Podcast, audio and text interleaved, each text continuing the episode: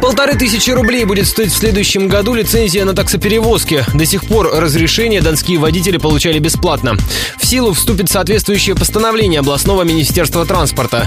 Чиновники рассчитывают таким образом навести порядок в этой сфере. Мера нужная, но полностью справиться с бомбилами, нелегальными таксистами, не поможет, считает глава объединения транспортных перевозчиков Ростовской области Сергей Карпенко. Он, допустим, 20 разрешений получил, какие-нибудь нарушения там, он идет и аннулирует эти разрешения. И через неделю опять их новые получает. А только, допустим, больше идет, если, допустим, у нас 90% нелегалов, а предпринимателей 10. А расценки одинаковые, только предприниматель налоги платит. Поэтому предпринимателю, может быть, надоест это безобразие, и он такой же становится нелегалом. Вот тут отток другой. Только не из-за платных разрешений, а из-за большинства нелегальных перевозчиков.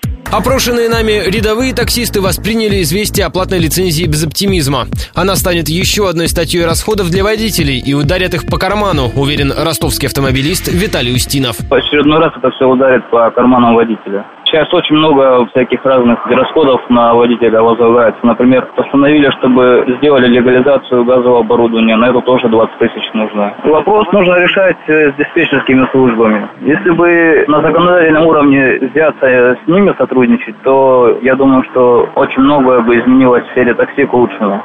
По некоторым данным, на улице Ростова выезжает около 30 тысяч таксистов. Только у каждого десятого есть лицензия. Они сотрудничают с пятью таксопарками и четырьмя мобильными сервисами.